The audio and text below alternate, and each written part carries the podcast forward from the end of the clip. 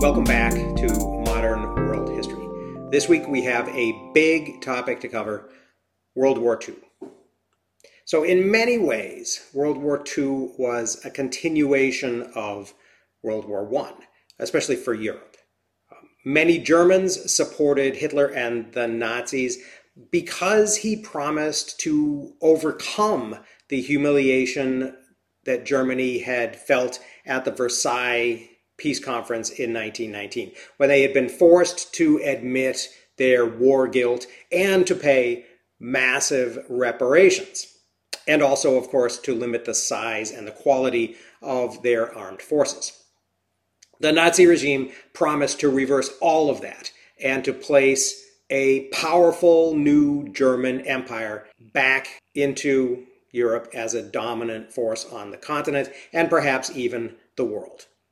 However, World War II can also be described as the result of a worldwide reaction to the Great Depression, which was seen by many people as not only a failure of capitalism to smooth out the business cycles of boom and bust, but also a failure of democracy to do something about it. Fascism and communism seemed to offer the only plausible reactions to this crisis.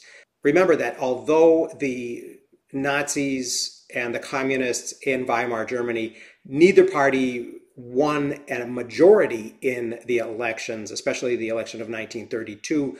In 1932, most German voters, the majority of Germans, voted for one party or the other. Basically, a rejection of the liberal democracy in the center, in between those two extremes. And Germany wasn't alone in abandoning democracy and embracing authoritarianism. The same thing happened all over Eastern and Central Europe and Latin America, and uh, most importantly, as we'll see, Japan.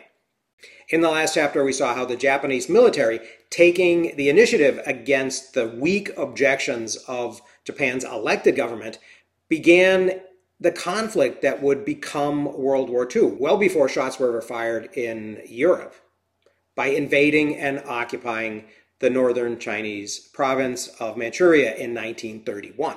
And again, it's striking how similar the racial beliefs of the Japanese military were to those of the Nazis. The Japanese military believed that the Yamato people of Japan had a special mission to dominate East Asia, in the same way that the German Nazis believed that the Aryans of Germany were destined to rule over all of Europe. The belief in national greatness coming out of war and conquest is fundamental to fascist ideology. And you can see it in both Italy and Germany. Uh, while Hitler actually was still consolidating the Nazi regime and rebuilding Germany's armed forces in violation of the Versailles Treaty, Mussolini was already acting. In October of 1935, Italy invaded independent Ethiopia from its colonies of Eritrea and Somalia. Uh, the Italians had been defeated by the Ethiopians in 1896, but this time was different. This time, the Italians had air power and poison gas, and Mussolini's army swept through Ethiopia. By the end of 1936, most pockets of Ethiopian resistance had been defeated. In April 1936, the Ethiopian king, Haile Selassie, went to the League of Nations to ask for help but of course, the League had no army with which to challenge Mussolini's. Emboldened by the ineffectiveness of world opinion and the inability of the League of Nations to do anything, the Italian occupation in Ethiopia was brutal. In February of 1937, responding to an attempted assassination of the new Italian viceroy in the capital city, Addis Ababa, the Italians went on a three day killing spree to exact vengeance on the Ethiopians. At least 20,000 people were murdered, probably more like 30,000, including Ethiopian intellectuals who had been already imprisoned in wretched conditions. Uh, and as we'll see, atrocities like these are typical of the racism that is a key part of these fascist regimes, which thought that using terror was the only way to teach a lesson to these inferior peoples and to control these populations. After losing most of its Latin American colonies in the early 19th century, Spain fell into decades of civil wars. By the time America took the Philippines and Cuba and Puerto Rico away from Spain in 1898 in the Spanish American War, the Spanish Empire was less stable and actually poorer than several of its former imperial colonies, such as Argentina and Chile. In the early years of the new century, Spanish workers, inspired by socialism and anarchism, began believing that they should take down all the forms of repression that they were facing and liberate the natural socialist and communal tendencies of humanity. Many people found fault also with the Catholic Church, which was receiving government funds supposedly to educate and to provide welfare for the poor, but was ineffective and was seen as very hypocritically enjoying their own riches while surrounded by starving, illiterate, landless peasants, and increasingly urban workers, proletarians. By 1931, though, even the middle class had had enough of Spain's backwardness. The king was forced to abdicate, another victim of the crisis of the Great Depression, and a Spanish Republic was established. A new Spanish constitution created a presidential parliamentary government with proportional representation, very much like Weimar Germany. Agrarian reform and um, limiting the temporal power of the Catholic Church were also big features of this new government's initiatives. And this divided the Spanish people between liberals and socialists who wanted land reform and especially church reform, and conservatives who fought against it. The liberals and the socialists lost control of the government in 1933 when the conservatives won the national elections. Rebellions by radical miners in northern Spain in 1934 led to more repression and to the imprisonment of thousands of people, which led to the formation of a popular front movement that then won a very close election in 1936 and created a popular front government. The Soviet leader, Joseph Stalin, directed the world's communist parties to join the anti fascist Popular Front coalition. The Spanish Popular Front government was a coalition of socialist and anarchist and workers' parties and trade unionists, which were seeking to preserve the liberal reforms that they had already made and to extend them. However, when the new government again tried to roll out agrarian reforms and again began, began suppressing the church, street fighting and assassinations led to a fascist supported military coup orchestrated by General Francisco Franco in July of 1936. Although the fascists, who sometimes called themselves nationalists, took control of northern and western Spain, they were stopped in the region around Madrid and Barcelona by socialist and anarchist workers who had been armed by the Republican government and actually also by the Soviet Union. A bloody civil war ensued. Hitler and Mussolini sent weapons, troops, and air support to Franco and supported the fascist side, while Stalin supported the more socialistic Republican side. So this was to some extent a proxy war for the battle between fascism and socialism.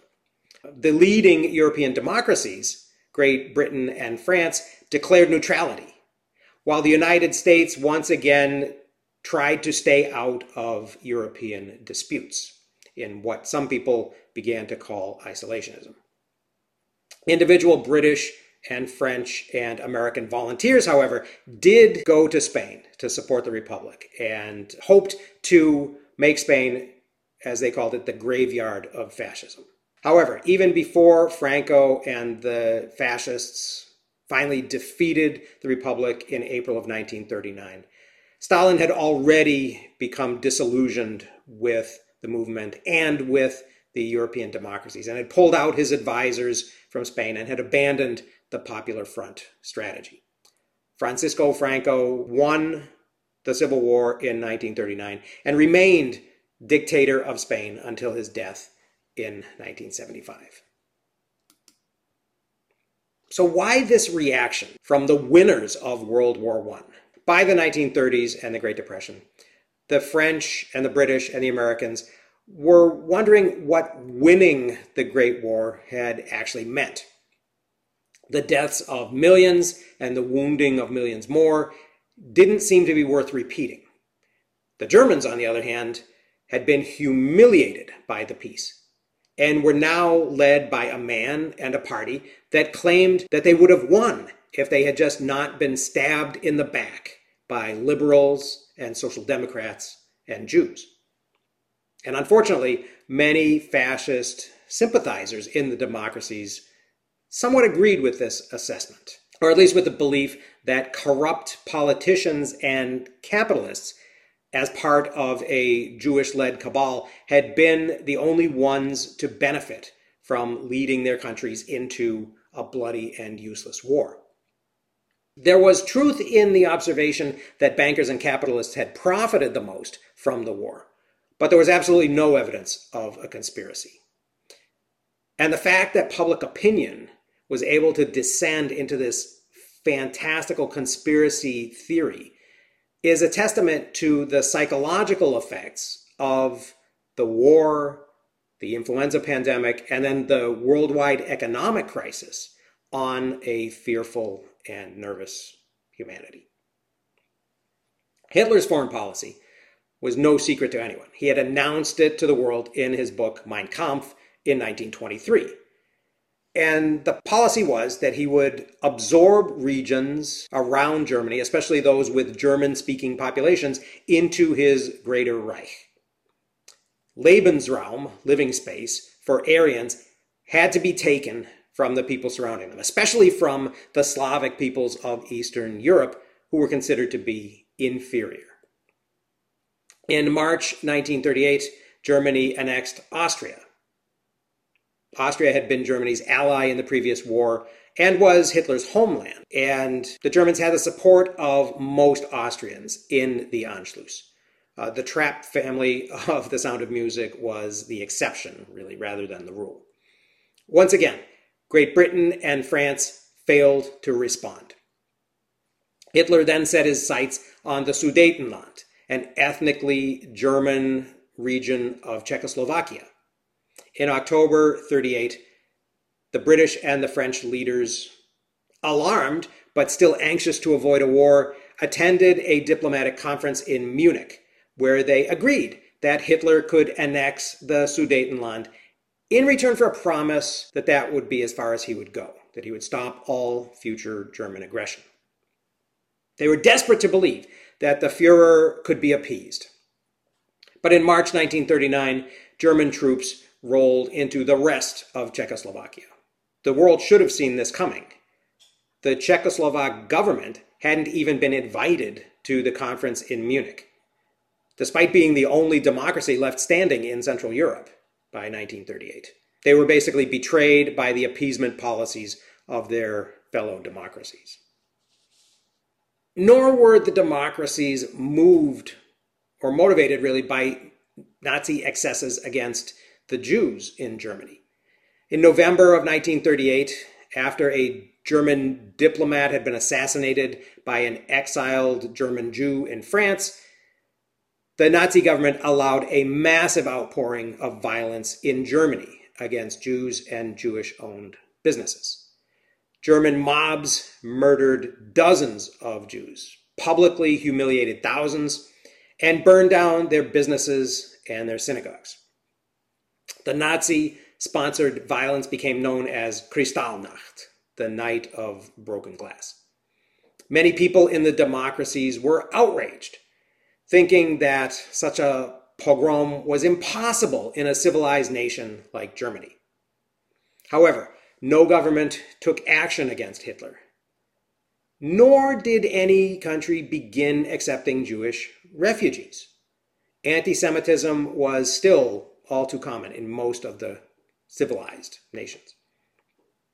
All of this was happening as Stalin was still supporting the Spanish Republic, hoping that the democracies would join in the struggle against fascism. When they instead appeased Hitler, Stalin concluded that the capitalist nations perceived Hitler as a bulwark against communism and against the Soviet Union, rather than as an actual threat to their own territories and their interests. So the Soviet premier changed his diplomatic strategy, and on August 23, 1939, he signed a non aggression pact with Germany. By that time, Hitler had set his sights on, quote unquote, liberating the German speaking population in Poland, and of course, liberating their territory. German troops poured across the border on September 1st, 1939, which is officially thought of as the outbreak of the war in Europe. The world learned of the secret agreement between Hitler and Stalin to divide Poland three weeks later when Stalin sent his armies into eastern Poland. Now, what's happening in Asia?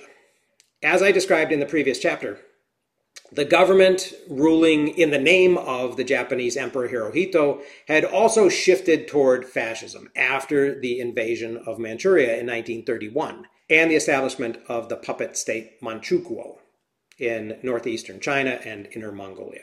Manchukuo provided Japan with the benefits of an imperial colony raw materials for Japanese industries that weren't available on the Japanese home islands, and a captive market for Japanese goods.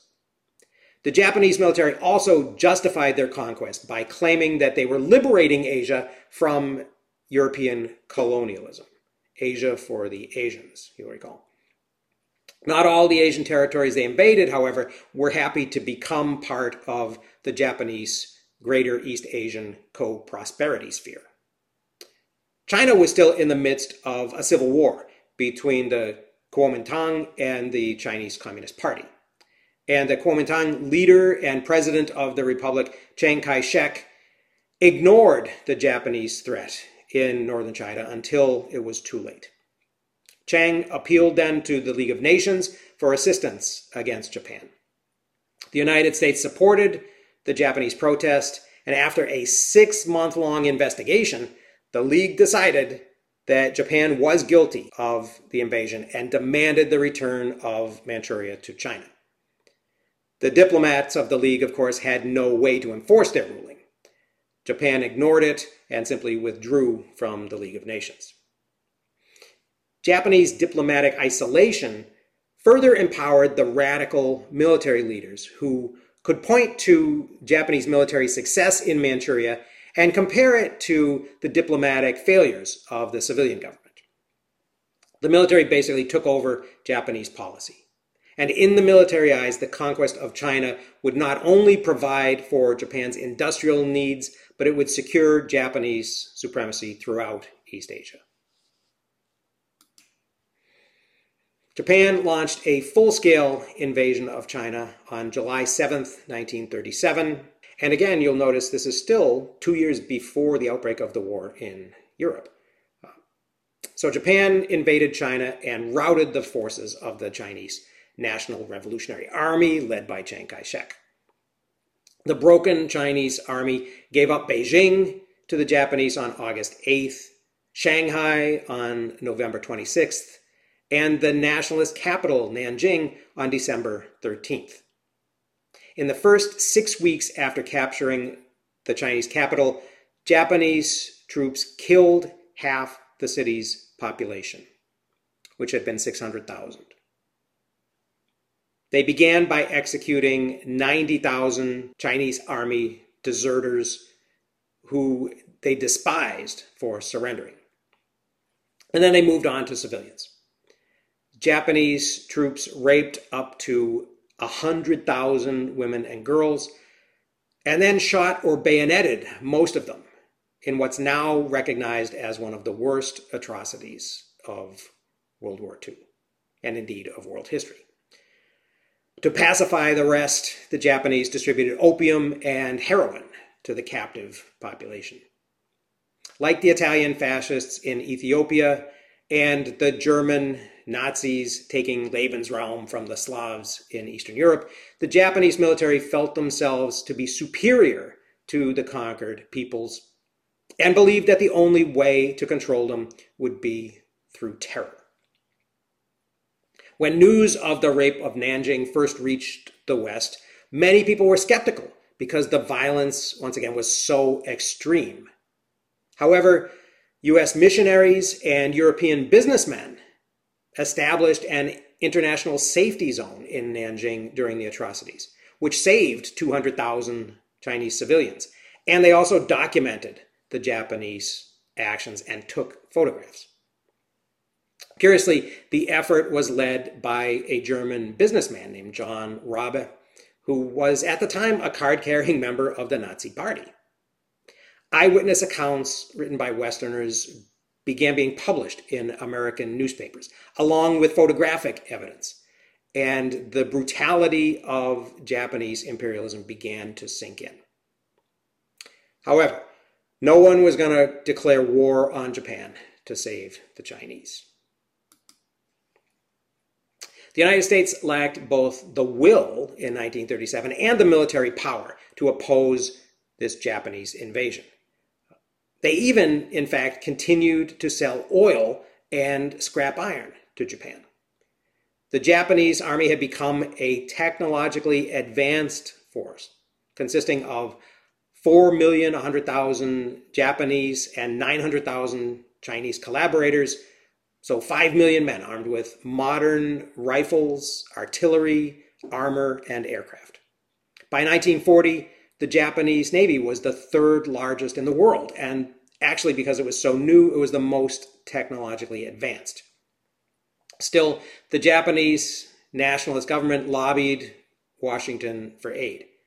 Chiang Kai shek's very popular wife, the US educated Soong Mei Ling, known to most Americans as Madam Chiang, uh, led this effort. In contrast to her gruff military leader husband, Madam Chiang was charming. She had been educated at Wellesley College and she knew the American social elite. She was able to use her knowledge of these people and of American culture and values to garner support for Chiang and for his government. But although the United States denounced Japanese aggression, it still would take no action. So, hoping to halt the invading Japanese army, Chiang Kai shek adopted a scorched earth policy, which he called trading space for time. His nationalist government retreated inland, it burned villages and destroyed dams along the way, and in the process, killed more Chinese peasants than the Japanese had killed in the atrocities at Nanjing. Chiang established a new capital deep in the interior at the Yangtze River port of Chongqing. Although the nationalists' scorched earth policy did hurt the Japanese advance, it also alienated Chinese civilians, most of whom were peasants, and it became a potent propaganda tool for the emerging Chinese Communist Party. As the nationalists fought for survival, the Chinese Communist Party was busy accumulating supporters and supplies in northwestern Shaanxi province. Mao Zedong recognized the power of the Chinese peasant population and began recruiting from the local peasantry, capitalizing on the outrage caused by both the nationalist government's failure to prevent the Japanese invasion and then its scorched earth retreat. Mao gradually built his force from just about 7,000 survivors of the Long March in 1935 to over 1.2 million members by the end of World War II. Now back to Europe.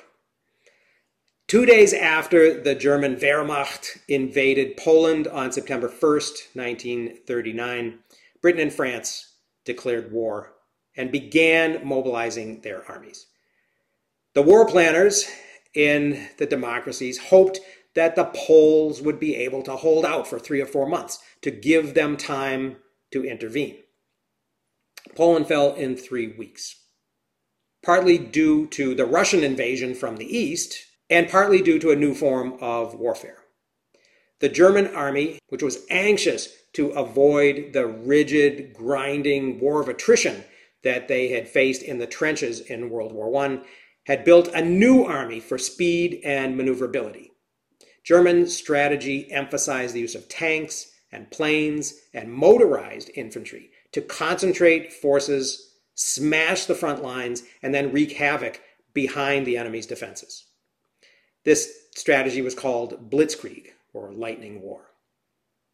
After conquering eastern Poland, Stalin's armies shifted focus to the Baltic states, Latvia and Lithuania and Estonia, and then invaded Finland. Stalin was hoping to reestablish the borders of the former Tsarist uh, Russian Empire, which Lenin had had to give away a lot of that territory in the horrible Treaty of Brest-Litovsk that he had been forced to sign to prevent Germany from invading Russia during World War I, when Russia, because of its revolution, had pulled out of the war.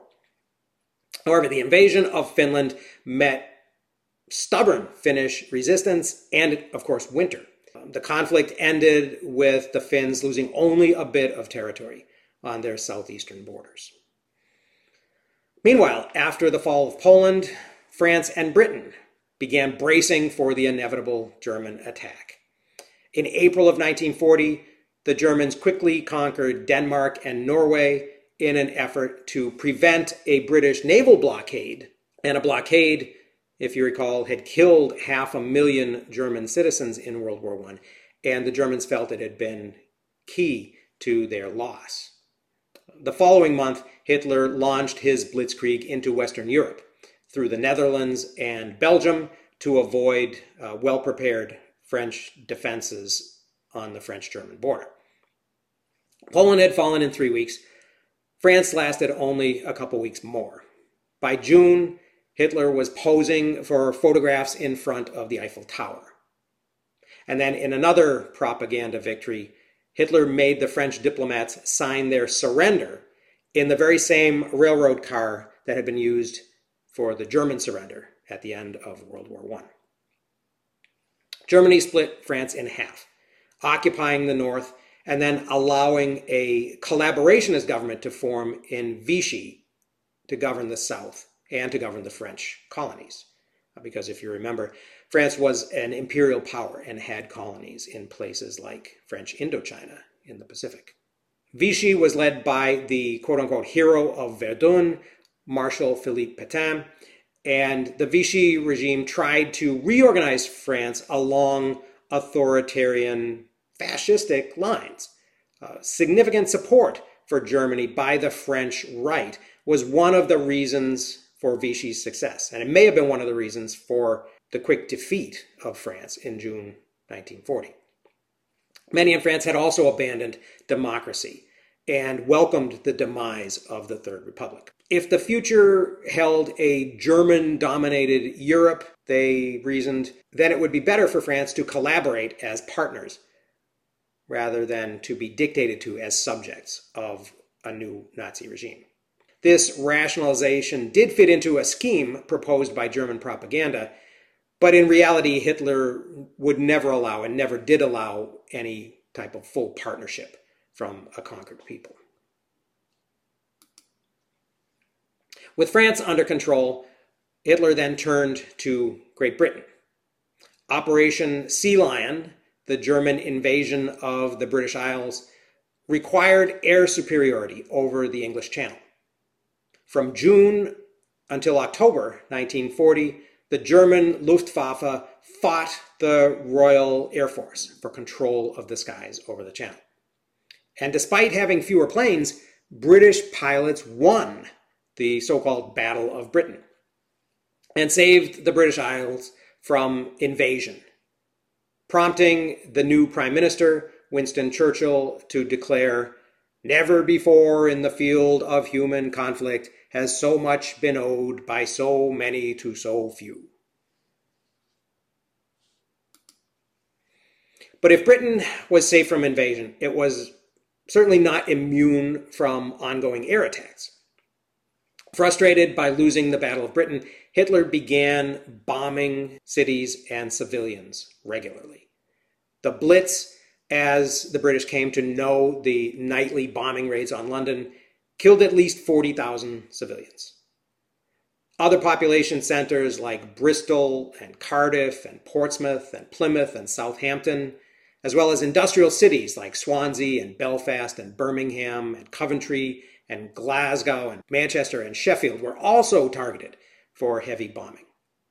The Royal Air Force defended the skies as best they could, and British industrial production, uh, which had been moved out of the major cities, was mostly unaffected by the air attacks. The British people, encouraged by Churchill, kept calm and carried on. In anger, Hitler and his vice chancellor, Hermann Goering, began a policy of hitting London every day to try to break the will of their enemy.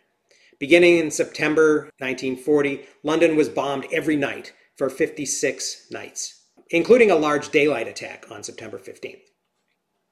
British morale failed to break, and the Germans eventually shifted to targeting Atlantic shipping and to bombing port cities in an attempt to starve the enemy out. When the port city of Clydebank in Scotland was bombed in March 1941, only seven of 12,000 houses in the town escaped damage. But the Germans once again failed to gain complete air superiority. Partly this time due to the deployment of radar, radio detection and ranging, by the British. The technology had been developed in the 1930s and was advanced and finally perfected by Britain in the early 1940s. It would then be offered to the Americans in exchange for financial and industrial support as the two nations strengthened their ties to defend democracy, even before the US entered the war. Nazi ideology considered the English actually as racial equals, and Hitler hoped that in the long run, Britain would eventually join their crusade against Bolshevism and communism. However, Nazi doctrine focused on establishing German Lebensraum in Eastern Europe, uh, enslaving the lesser Slavic peoples to work for the Aryans. Uh, Hitler had always planned on breaking his 1939 non aggression pact with Stalin and on invading the Soviet Union. First, German armies invaded the Balkans and set up puppet regimes in Hungary and Romania, which gave them a wider front to attack the Soviets. And this action was a little bit unplanned and chaotic, actually. Mussolini, trying to play catch up with his Axis partner, had sent his troops to try to conquer Greece from Albania, which Italy had conquered in April 1939. Uh, the Greeks not only defended themselves, but they pushed the Italians back into Albania and Hitler had to bail out Mussolini and invade. In June 1941, German forces crossed into the Soviet Union in a massive surprise attack. Operation Barbarossa was the largest land invasion in world history. France and Poland had followed in weeks, and Germany hoped that using the same blitzkrieg tactics in Russia would end the conflict before winter. The German military caught the Red Army completely off guard, and Stalin was strategically unprepared. And so they quickly conquered enormous swaths of land and captured nearly 3 million prisoners. But Russia was too big. After recovering from the initial shock of the German invasion, Stalin moved his factories east of the Ural Mountains out of range of the Luftwaffe, and he ordered his retreating army to adopt a scorched earth policy destroying food and rails and shelters to slow the advancing German army. Germany's army split into three forces and reached the gates of Moscow and Leningrad, but their supply lines stretched back for thousands of miles. Soviet infrastructure had been destroyed, and partisans harried the German lines, uh, and then, of course, the brutal Russian winter arrived.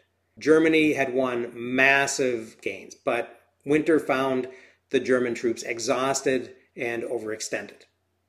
In the north, the German army surrounded Leningrad and starved a million and a half people to death in an 827 day siege that has been called a genocide by some historians. In the center, on the outskirts of Moscow, the German army faltered and fell back after a three month battle that killed a million people. And while Hitler was marching across Europe, the Japanese were continuing their war in the Pacific. In 1939, the United States finally dissolved its trade treaties with Japan. And the following year, America cut off supplies of war materials by embargoing oil and steel and rubber and other vital goods. Instead of being starved into submission, Japan's resource challenged military just accelerated their invasions across East Asia to find these resources elsewhere and sustain their war effort. The Japanese took control of French Indochina, taking it away from the Vichy regime without much of a fuss, and then they began uh, threatening the Dutch East Indies, now called Indonesia, uh, after the Netherlands were also occupied by Germany. Diplomatic relations between Japan and the United States collapsed. The US demanded that Japan withdraw from China and from the French and Dutch territories. And for its part, Japan considered the oil embargo a de facto declaration of war. The Japanese military planners, believing that American intervention was inevitable and really imminent, planned a coordinated Pacific offensive to try to neutralize the United States and other European powers before they really got moving and provide time for Japan to complete its conquests and fortify its positions. So on the morning of December 7th, 1941, the Japanese launched a surprise attack from their aircraft carriers on the American naval base at Pearl Harbor in Hawaii. Japanese military planners hoped to destroy enough battleships and carriers to cripple American naval power for years. The Japanese destroyed or seriously damaged eight battleships, actually sank four, as well as three cruisers, three destroyers, and 180 aircraft. And they killed 2,403 American servicemen and wounded 1,000. 353 Japanese bombers fighters, and torpedo planes wiped out nearly the entire U.S. Pacific Fleet at Pearl Harbor. Luckily for the U.S. Navy, its aircraft carriers were out on maneuvers and were not at port during the attack. American isolationism fell apart with Pearl Harbor. Japan also assaulted Hong Kong, the Philippines, and American holdings throughout the Pacific at the same time. But it was the attack on Hawaii that threw America into the global conflict. Franklin Roosevelt called December 7th a date which will live in infamy and called for a declaration of war, which Congress approved within hours. Germany and Italy then declared war on the US on December 11th in support of their ally, Japan. So within a week of Pearl Harbor, the United States was at war with the entire Axis which turned two previously separate conflicts into a true world war. After Pearl Harbor, Japan conquered the American controlled Philippine archipelago. After running out of ammunition and supplies, the garrison of American and Filipino soldiers had surrendered. The prisoners were then marched 80 miles to a Japanese prisoner of war camp without food, water, or rest. 10,000 people died on the Bataan Death March. Although Japan hoped that the US would be unable to respond quickly, four months after Japan's surprise attack in Hawaii in April 1942, US Air Force planes bombed Tokyo using 16 B 25 medium range bombers that they managed to launch from an aircraft carrier in the Pacific. The man who planned and led the raid Lieutenant Colonel Jimmy Doolittle, said of the plan the Japanese people had been told that they were invulnerable. An attack on the Japanese homeland would cause confusion in the minds of the Japanese people and sow doubt about the reliability of their leaders. Doolittle then added, there was a second and equally important psychological reason for the attack. Americans badly needed a morale boost. Well, Americans got their morale boost. But at the same time, Franklin Roosevelt and Winston Churchill understood that Germany was the more immediate threat. In 1940 and 1941, the United States had begun providing financial and material support to Great Britain and then to Russia, uh, as it had previously in World War I. Britain stood alone militarily in Western Europe, but the British people refused to be conquered, and American supplies bolstered that resistance. Roosevelt and Churchill met in April 1941 and declared the Atlantic Charter, a pledge to defend freedom and democracy from fascism. After the U.S. officially entered the war, Hitler unleashed U boat wolf packs into the Atlantic Ocean with orders to sink anything carrying aid to Britain. After losing thousands of merchant ships in 1942 and early 1943, British and US tactics and technology finally won the Battle of the Atlantic. British code breakers at Bletchley Park, led by Alan Turing, cracked Germany's Enigma radio cryptography codes. The surge of intelligence, which was named Ultra, coupled with naval convoys escorted by destroyers armed with sonar and depth charges, as well as air support, finally gave the advantage to the Allies. By mid 1943, Hitler's navy was losing ships faster than they could be built. Soon the wolf pack was sheltering in a defensive crouch in the harbors of occupied Europe. When Hitler renewed his invasion on the Soviet Union in the summer of 1942, he focused on conquering the breadbasket and the oil fields of southern Russia. The Blitzkrieg had brought rapid success but again got too far ahead of its supply lines. Although the strategy included sophisticated tanks and armored troop carriers and dive bombers, the Germans were still using horse drawn wagons to bring up food and ammunition and fuel and spare parts to the advancing armies. As the advance slowed, Axis armies arrived at the new industrial city on the Volga River, Stalingrad. Hitler badly wanted to conquer and wipe out Stalin's namesake city. And of course, the Soviet premier was just as determined to defend it. In late 1942, the two armies bled themselves nearly to death in a destroyed city, fighting house to house in a five month battle that killed two million people on both sides. Stalin placed his trust in General Georgy Zhukov, who planned a brilliant Soviet pincer move cutting off the German Sixth Army in Stalingrad. When his army was forced to surrender in February 1943, Hitler was apoplectic with anger, and his generals began to doubt that he any longer had the strategic brilliance he had showed in previous years. The Germans planned to follow up with renewed attacks to get at Soviet oil, but their battle with the Red Army at Kursk turned the course of the war definitively to the Soviets. Zhukov uh, once again correctly guessed the German strategy, and he fortified Kursk while massing armies to the north and south. After the greatest tank battle in world history, Zhukov unleashed another pincer move, and the Germans retreated from the battle as quickly as they could to evade it. The Red Army then began rolling westward putting the Germans permanently on the defensive for the rest of the war. More than any other ally, the Soviet Union was most responsible for defeating Hitler, but at a huge sacrifice. 25 million Soviet soldiers and civilians died in what the Russians call the Great Patriotic War. And actually, roughly 80% of all German casualties during the war came on the Eastern Front, where they were fighting the Soviets.